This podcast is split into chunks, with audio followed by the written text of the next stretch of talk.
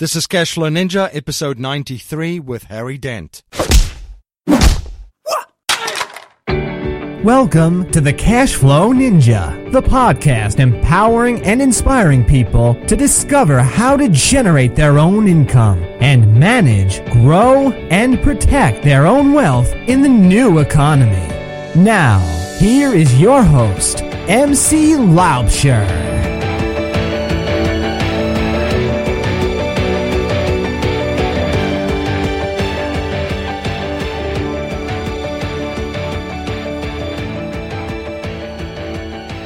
Hello, everyone. MC Laubscher here, and welcome to another episode of the Cashflow Ninja.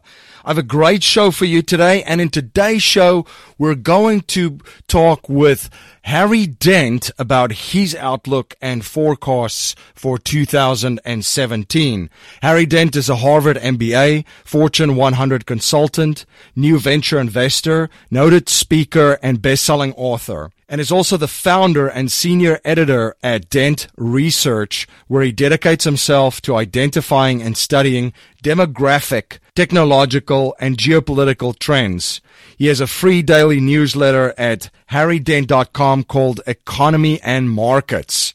With his track record of accurately predicting Japan's collapse in 1989, the dot-com bubble bust in 2000, and the housing bust in 2006 and 2007, among many things, he has appeared on Good Morning America and PBS and is also a regular guest on CNBC and Fox Business. He's been featured in Barron's, Investors, Business Daily, Business Week, The Wall Street Journal, and American Demographics. And he's written numerous books, including The Great Boom Ahead in 1992, The Great Depression Ahead in 2008, The Great Crash Ahead in 2011, The Demographic Cliff in 2014, and The Sale of a Lifetime in 2016. Please share your feedback and thoughts with me on today's interview. You can let me know your thoughts on Twitter by tweeting me at MC Laubscher or by email at info at cashflowninja.com. And please remember to join our mailing list by signing up at cashflowninja.com or by texting cashflowninja, one word, all capitalized, to 44222. That's two fours and three twos. As some of my listeners may know, I live in Newtown, Pennsylvania, a town that's about 45 minutes away from Philadelphia, the birthplace of the United States, the home of the cheesesteak, the Rocky Steps, and also the hometown of the beloved founding father, Benjamin Franklin. Benjamin Franklin believed that investment in knowledge pays the best interest, and early to bed and early to rise makes a man healthy, wealthy, and wise. The Cashflow Ninja have aligned itself with partners that aims to empower you to be healthy, wealthy, and wise.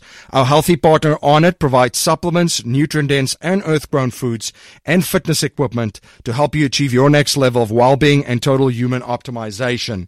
Our listeners can get a 10% discount with coupon code GET ON IT at cashflowninjahealth.com. Our wealthy partner Fundrise gives everyone the opportunity to invest directly in high quality real estate without the middleman.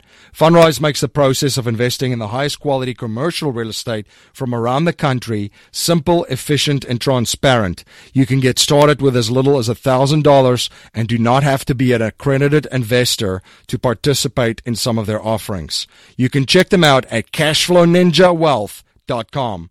And don't forget our wise partner, Audible. You can download any audiobook for free when you try Audible for 30 days. You can grab your free audiobook download at cashflowninjabook.com. Hey, this is John Lee Dumas from Entrepreneur on Fire, and you're listening to the Cashflow Ninja podcast with your host, MC Laubscher. You must be prepared to ignite. Mr. Dent, welcome back to the show. Yeah, nice to be back. What a year t- 2016 has been. Donald Trump, of course, winning the presidential race. And since Trump's election, we've seen a significant rally in the markets. The Trump train has taken off. What does a President Trump mean to the U.S. economy, markets, the average person in the United States? Are jobs coming back? Are happy days here again? Well, uh, yeah, people would like to think so. The markets think so. Uh, we do not see that uh, hardly all. He will make some difference, but not. He is not going to be able to create three to four percent sustainable growth. I can guarantee you that because it's demographically impossible. just as the Japanese have found since 1996 when they hit their demographic peak and their baby boomers started to slide downward in spending. They, they've had four times the stimulus we have cumulatively on their balance sheet and quantitative easing, and they're still, on average, growing near zero with zero productivity and near zero inflation most of the time. So you aging societies can't grow three to four percent. Younger societies like us in the early 1900s or the 1950s after World War II, yes, we can grow at rates like that, but you have to ask yourself, population growth, I estimate now down to 0.27 percent over the next several decades, workforce growth at zero and negative for the next several years. Uh, unless we're going to have three to four percent productivity rates, and we're at zero right now, uh, how are we going to create this miracle? And why would tax cuts encourage businesses to expand capacity and jobs if, if they've already taken all the free money given to them by the Fed and central banks at, at you know zero inflation rates adjusted for uh, I mean, zero interest rates adjusted for inflation, when mostly all they've done is buy back their own stock and engineer mergers and acquisitions, what they call financial engineering. So I don't see this happening. Reagan, pe- people have to get, we have four seasons in our model of the economy. Reagan was walking out of the summer inflationary season coming in to a disinflationary fall boom. That means you have supply limitations. That's what inflation is. Supply is less than demand. So it made sense to cut taxes to expand supply. It made sense to cut regulations and all this sort of stuff. And, and, and it paid off.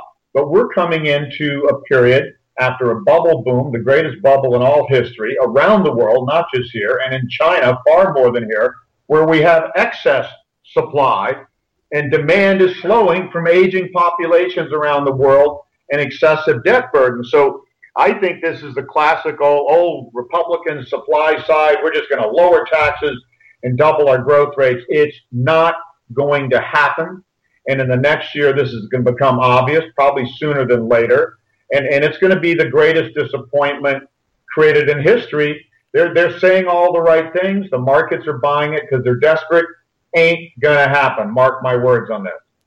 So even the infrastructure spending that they were talking about, you don't see even that making a significant difference as well that that that is the one intelligent thing. If you do it in projects that really mean something, instead of just you know digging ditches and filling them back up, which is the classic Keynesian theory, because interest rates are so low long term, like they were in the Great Depression, it is a good time to build long term infrastructure. But such infrastructures take a long time to get approved and to get shovel ready. So this is not going to impact the economy in the next year or so. And I'm saying in the next year or so, this economy is not going to take off. It is going to slow further. Um, and then this whole bond rate, rate rise is going to reverse probably months from now. The next thing you're going to, we're going to know, we're going to be going into recession and everything from fiscal to monetary policy is going to be behind the eight ball, just like it was in 2008. So I, I don't think we make it through the summer and fall without falling back in recession. And all this talk of three to four percent growth is going to look like idiocy. And it is idiocy. It's not that these people are stupid. I just, you know, can't get um, why politicians and economists, business people, everybody, nobody gets that the damn world is aging at the speed of light and Japan is leading the way. And Jan- Japan is the perfect example, despite massive stimulus, on how little you can do to stimulate an aging society. Old people don't get sexier. They don't spend more money. They spend less. They pay down their debts and they eventually die. And that means they don't ever buy houses again as opposed to just keeping their house. I mean, demographics shows a lot of things that are predictably going to happen and everybody's ignoring it like we can go back to the 1950s and the good old days or even the early 80s. It just there's nothing more predictable, but but the entire country and world is in denial about this. Total denial. Now, the rate hike that the Fed just uh, brought about in in December. Is that do you think that's priced into the market already, or is that something that's going to have a quite a significant impact when everybody comes back from their vacations uh, in the new year?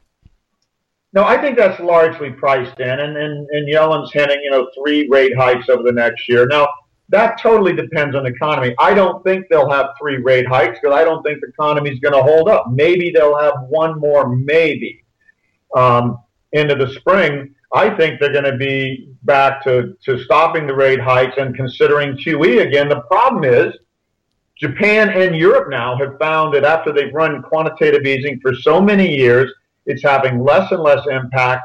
And Europe and Japan went more negative rates. Negative rates actually work against the banks because depositors start, especially larger corporate depositors, start drawing money out rather than paying to keep it in. And, and they put it elsewhere, and the banks lose assets.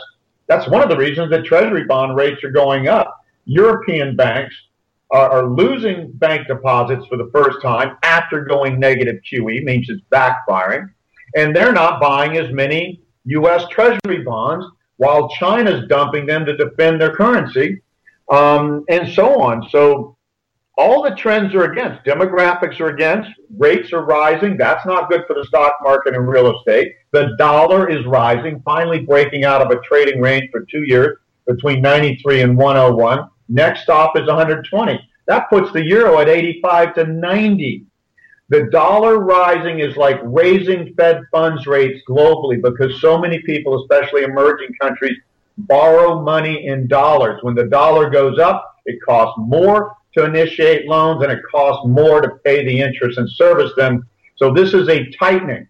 So, so every trend is against the markets. And uh, to me, it's just dumbfounding that after the markets first said, oh my gosh, Brexit's a disaster because it's going to happen over the rest of Europe if it does, and then it passes and they and they turn around and rally. Then they say Trump's a wrecking ball. You know, uh, who knows what the crazy guy's going to do, and trade wars around the world. And then it rises after that, and then Italy votes no against Renzi, opening up for the more conservative party, which would favor uh, withdrawal from the euro, and the markets rally. The markets are on crack. They are crazy and this is the final blow off rally. I think it could go another couple months, but I'm telling you, we're going to see the biggest opportunity for investors to make radical shifts away from risk assets in the next couple of months when this rally blows off and back in to safe um, bonds, treasuries, and AAA corporates. The bond bubble, this is the first bond bubble, it is bursting. But there's another bond bubble to come when we go into deflation, like in the 1930s. We've had three stock bubbles. This is the third and last, and it's close to bursting. We've had two real estate bubbles, and that will probably be the last to burst, especially in China. But real estate's going to burst again. So all the risk assets have to reset after the greatest bubble in modern history and multiple bubbles. And the only place to go is cash the U.S. dollar, and high quality sovereign bonds like the treasuries and AAA corporates. Somebody that makes that switch is going to preserve their capital and have money to buy into what I call in my new book, the sale of a lifetime around 2020 to 2022. Everything's going to be on sale 10, 20, 30, 40 cents on the dollar. Once in a lifetime. Only the people with money are going to be able to take advantage of that. Everybody else is going to watch their assets fall dramatically. Yeah, and let's stay on Europe for a second because we've seen the, the EU central bank just flood with quant- unending quantitative easing, basically, uh, especially into their bond market.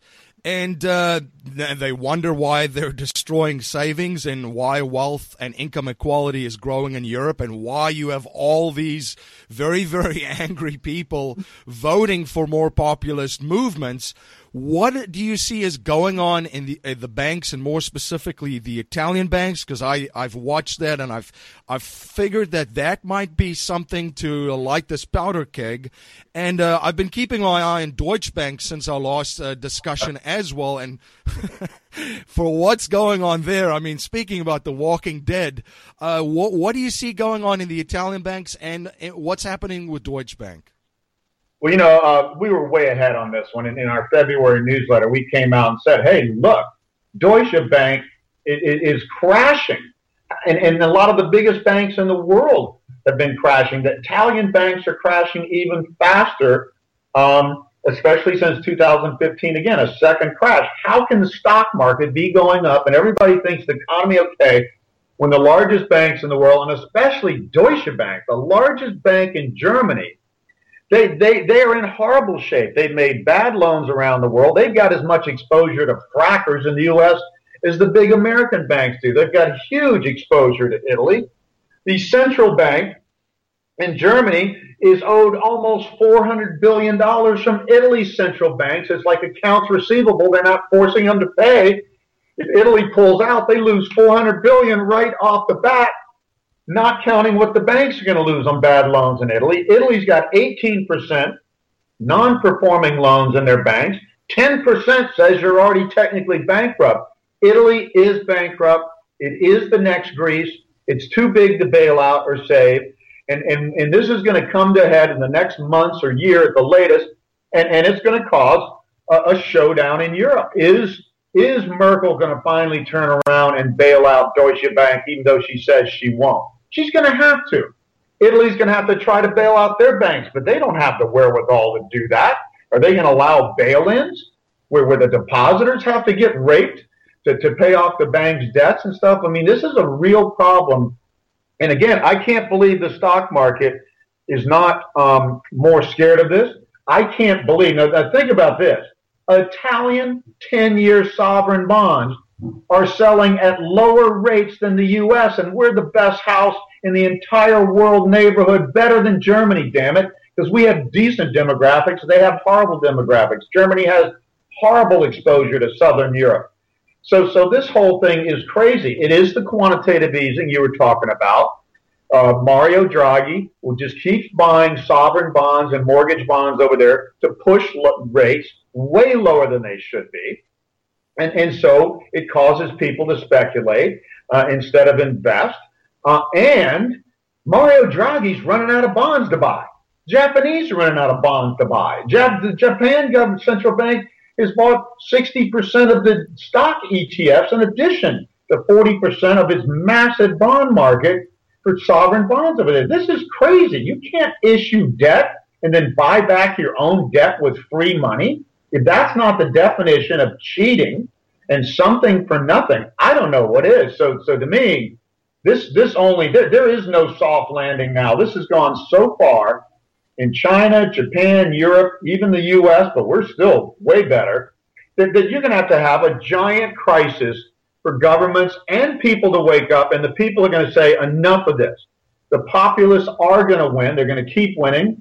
They're going to say, we don't want to be a part of global trade in the world economy. We don't want central banks making the rich richer just to, just to save the banks and give them low interest rates and high speculation while we basically get nothing um, except that we can no longer save for retirement without buying junk bonds, which puts our retirement at risk. So this, this is a mess. And, and I, I think this is going to be viewed 5, 10, 15 years from now is the most irresponsible global banking policies in all of history. I mean, unbelievably irresponsible that you just you have a debt crisis instead of facing it and dealing with it, you just print money and cover it over. That that is that is disgusting from my point of view from a demographic perspective too obviously there's the trend of the refugees still coming into europe um, what impact do you see this trend having in the short term and then the long term? And how do you view this currently? Yeah i mean first of all all developed countries are aging especially europe um, and, and east asia the fastest. We all need to be competing over the best immigrants in the world when we're not having enough kids to replace ourselves. The problem is the quality of immigration.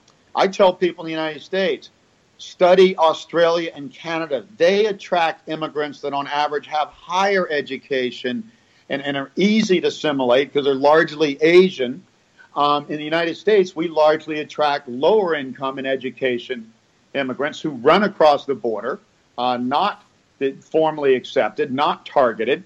And even most of those, to me, contribute more to the economy than they don't, and, and they're not terribly hard to assimilate because they're Christian culture.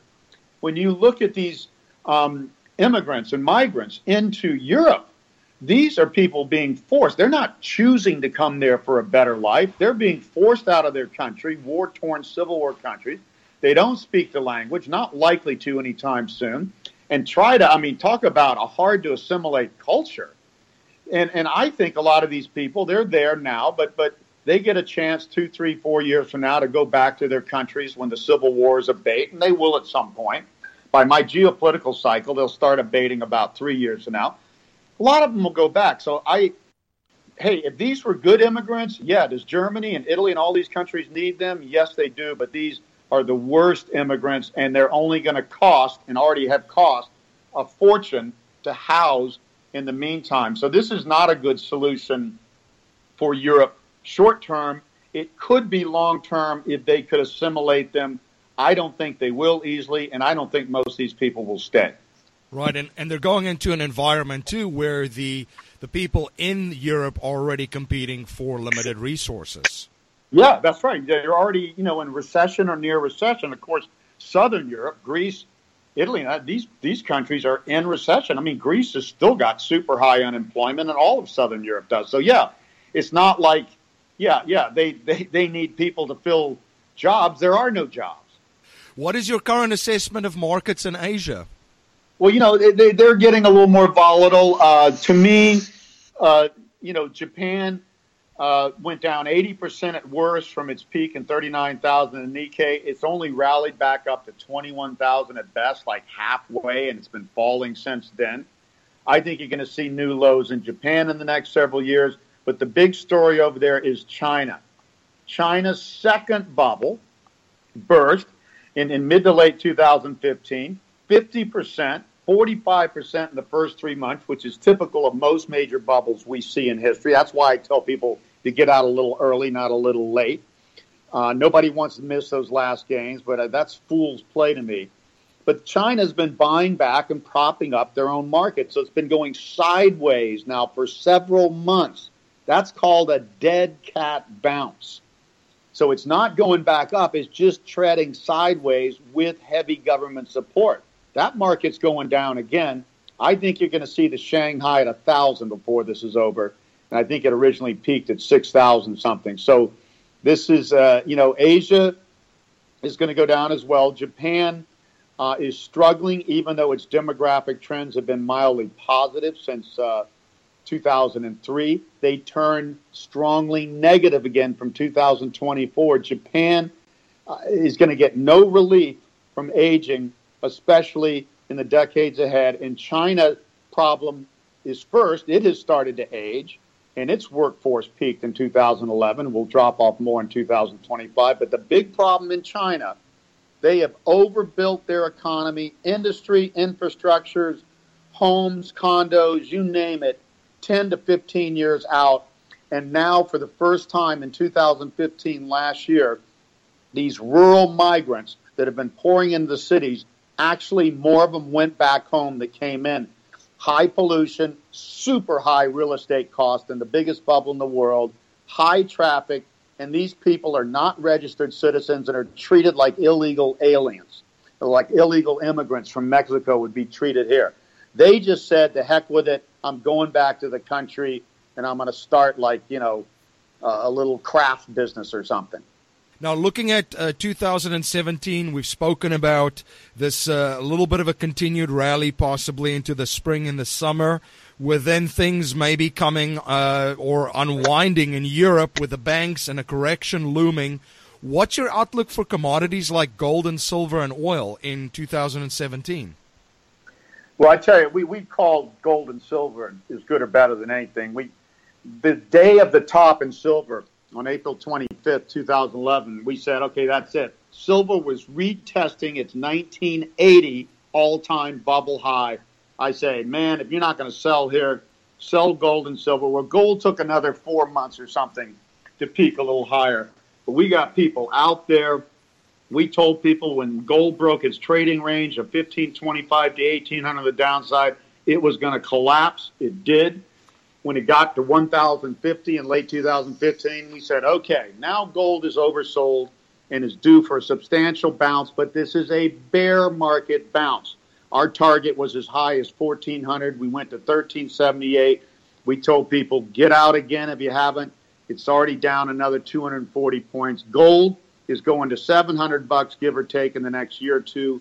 Ultimately, it'll have to go to 400 to erase the bubble. It went up like eight times in 10 years. That's a bubble, bigger than the stock market had. And, and, and then I'll buy gold, you know, three or four years from now when, it, when, it, when it's erased the bubble and it's somewhere between 250 and 400. But gold is an inflation hedge. Whether you go back to the 1500s or you just go back the last 100 years or the last 20 years, there's one thing and only one thing that gold correlates with consistently the inflation rate. We're going into a deflationary period. In fact, the reason we have such massive quantitative easing, it's all about fighting deflation, debt deleveraging, and bubble bursts. That's all they're doing is trying to keep deflation at bay. When deflation sets in, gold's going to drop much further. The reason it dropped so suddenly and so strong in early 2013 was because that's when the Japanese went off the reservation and tripled their quantitative easing. And despite that, inflation rates kept falling. That was the first time the gold bugs finally got that, that all this money printing is not going to create any substantial inflation. It's just fighting deflation. That's when gold lost its luster, and it's not going to gain it back for a long time. When it does, uh, another commodity cycle is due from the early 2020s into the late 2030s. That could be the biggest gold run in history because that demographic surge will be dominated almost exclusively by emerging countries and especially by India, who's the next big thing. And India spends three times as much money uh, per their GDP on gold than China does. They spend as much as China does now. And, and when they're growing, they're going to dominate the demand for gold. And I, I think gold could go from 400 to 4,000 easily, but not now. I'm not touching gold. I'm telling people it's not the safe haven. The safe haven was already proven at the worst of the crisis in the second half of 2008 when Lehman Brothers went down. U.S. dollar went up, high quality treasury and sovereign bonds, and cash. Those are the only things that, things that did well. Only three things going to do well in this next crash and frankly, I don't give this next rally past the spring. I think it's probably going to peak by February or March, May at the latest. February, March, May. And what are you seeing for the real estate market? We've touched on that a little bit too. Oh, it's becoming really unaffordable for the majority of folks, even with these low interest rates. Um, uh, in our last conversation, we spoke about how frothy it is in all the major cities. What is your outlook for real estate? Yeah, you know, particularly in the bubble cities, the English-speaking coastal cities that are being bid up by by you know the the, the Arabs, uh, Brazilians, uh, Chinese, um, foreign buyers. Those are the ones that are the most overvalued. Manhattan, San Francisco, London, Vancouver, Sydney, Australia, Singapore. These things are going to crash the most. I tell people, real estate is much more varied than stock look at your real estate. The bubble really started between late 90s and early 2000. I picked January 2000 as the best single day. Look at your real estate, whether it's an office building or a house or a vacation house. What was it worth in January of 2000? That is your approximate downside risk. Most people are going to be shocked when they look at that, unless you're in, you know, Omaha or something, you know, that never bubbled up much. Even Texas and Colorado, which didn't bubble that much the first time around. It bubbled substantially. You know, Colorado because of pot and, and Texas because of fracking. So, so real estate. The problem with real estate, it'll be the last to peak. Typically, a little slower than stocks, but once it starts going down, it gets very illiquid. I, if I'm wrong about the stock market and have to get out a little late and it's down 20%, I can sell in a minute. Try selling real estate, especially in, in an expensive area when things turn the other way. There are no bids. Now, while we're waiting for the sale of a lifetime and keeping our powder dry, what industries and sectors uh, do you think will be desirable to invest in as far as uh, combining that with demographic trends uh, in the stock market, real estate markets, and other emerging trends. You mentioned marijuana. In fact, I think marijuana won more states than Hillary Clinton did. yeah, so, it's a little more interesting. Yeah, exactly. Uh, so, um, what uh, markets and sectors are you looking at uh, that listeners can research while they're keeping their powder dry for the sale? Okay, well, number one, and, and I did this a long time ago. I look back at the Great Depression, the 1930s, and I said, you know what? Gambling, cigarettes, booze, you know, toilet paper, utilities, phones. There must have been some basic stuff that still did well. What happens when stocks crash is it's not just the earnings and the slowing of the economy, it's the compression of price earnings ratios. All of a sudden, investors go from hunky dory, la la land to seeing risk everywhere. So even if you're in a good sector like nursing homes. Nursing homes is my number one sector for the future. They will never build enough of these.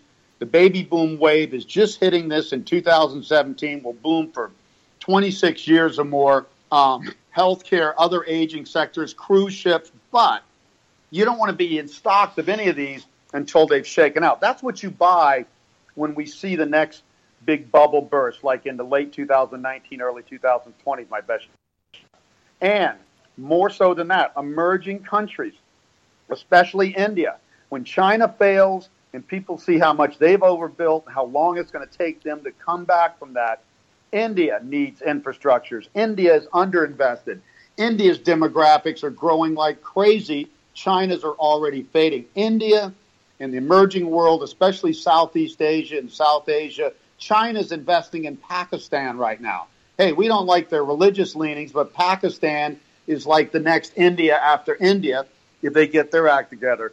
Those are going to be the places to invest. And remember, commodities have been the first of all the bubbles we predicted back years ago to burst the hardest. Commodities will probably, uh, and emerging countries will probably be the first to come out of this maybe around late 2019, early 2020. So emerging markets, commodities, including gold and silver, um, and the aging industries in countries like the United States. That's going to be where you want to invest. You're going to have to invest more selectively because I've done a lot of analysis in recent months that show, hey, yeah, the emerging world is going to grow rapidly while the developed world continues to slow demographically. But it takes four or five emerging world customers or households to make up for one U.S. because we're five times as rich. So, so we're going to be in a slow growth world coming out of this. So you have to invest in the right places like India. Again, if I had to invest in one place coming out of the, the other side of this global crash in the next few years, India would be my number one choice. Very, very interesting. Uh, one last question for you. Staying on India, we've seen the war on cash accelerating across the globe and especially accelerating in India with the two largest note, denominated notes being taken out of circulation. And that brings into di- uh, the conversation digital money. And also, if you look at other digital assets, we've seen quite a, a growth in the popularity of cryptocurrencies. Of course, blockchain technology is something that we're looking at could potentially ch- change our, the world that we live in. What do you see as far as the popularity and cryptocurrencies as an asset class to look at? And what's your general opinion of blockchain technologies? Well, you know, I, I think blockchain technologies and Bitcoin, all that, I think it's the beginning of something. I mean, it's just as volatile as everything else right now. So, how could it be a stable currency? But it's in its early stages, and we are going to have to do something. I was just uh, did an interview with George Gilder, who speaks at our conferences, and I mean, we both agree this floating exchange rates is the worst system ever designed ever. Why should a company be competitive one day in a country and then then the currency for some other monetary reasons or trade deficits or something all of a sudden you know devalues or, or revalues and all of a sudden they're competitive or not? This is crazy. We got to come up with a better global monetary system.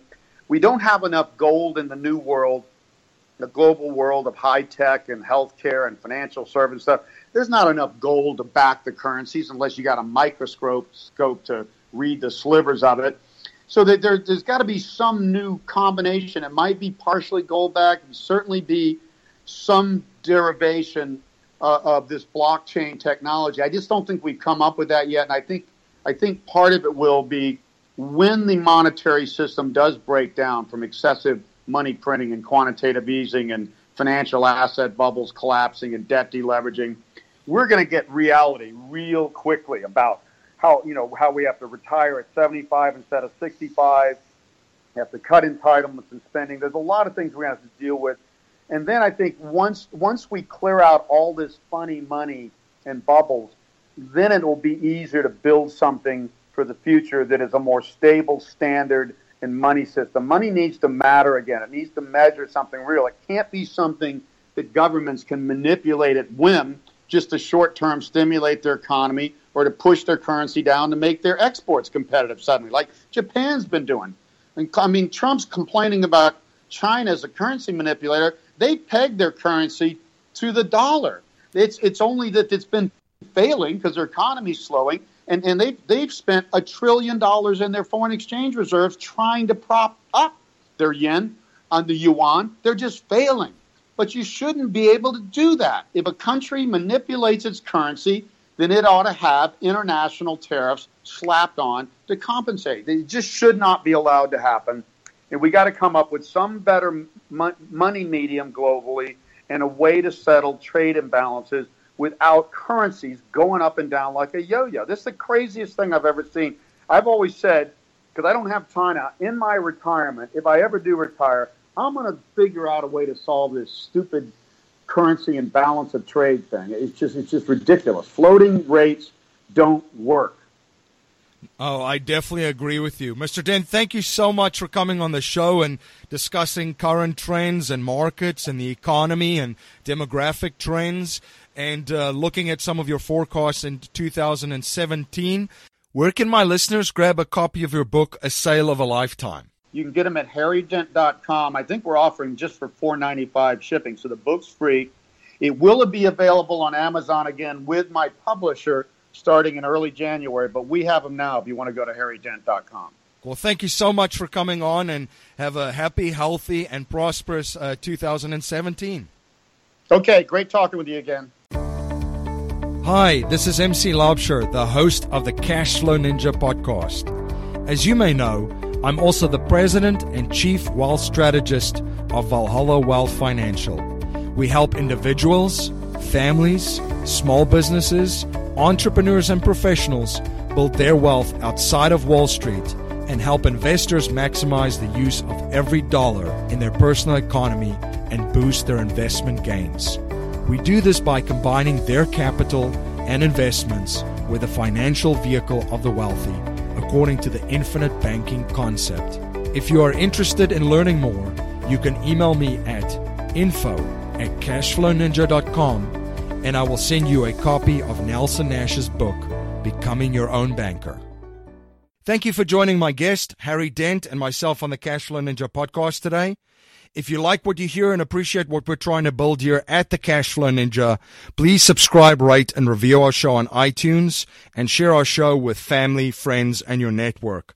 I've really been humbled by your support and feedback. And if there's any way that I can provide more value to you and serve you better, please reach out to me at info at cashflowninja.com. Don't forget to take advantage of the offers from our partners that aims to empower you to be healthy, wealthy, and wise. Our healthy partner Onnit provides supplements, nutrient dense and earth grown foods and fitness equipment to help you achieve your next level of well-being and total human optimization. Our listeners can get a 10% discount with coupon code GET ON IT at cashflowninjahealth.com. Our wealthy partner Fundrise gives everyone the opportunity to invest directly in high quality real estate without the middleman. Fundrise makes the process of investing in the highest quality commercial real estate from around the country simple, efficient, and transparent. You can get started with as little as $1,000 and do not have to be an accredited investor to participate in some of their offerings. You can check them out at cashflowninjawealth.com. And don't forget our wise partner Audible. You can download any audiobook for free when you try Audible for 30 days. You can grab your free audiobook download at cashflowninjabook.com. That's our show for today, everyone. Until next time, live a life of passion and purpose on your terms. You have been listening to the Cash Flow Ninja with your host, MC Laubscher the podcast empowering and inspiring people to discover how to generate their own income and manage, grow, and protect their own wealth in the new economy. Today's show notes and resources are available on our website, cashflowninja.com. This presentation is for educational and informational purposes only. The information being presented and considered does not consider your particular financial objectives or situation, and it does not make personalized recommendations. This material is not intended to replace the advice of a qualified tax and legal advisor or other qualified professionals, and you should not use the information in place of a customized consultation with a licensed professional regarding your specific personal financial objective, situation, and needs. We believe the information provided is reliable, but we do not guarantee its accuracy, timeliness, or completeness.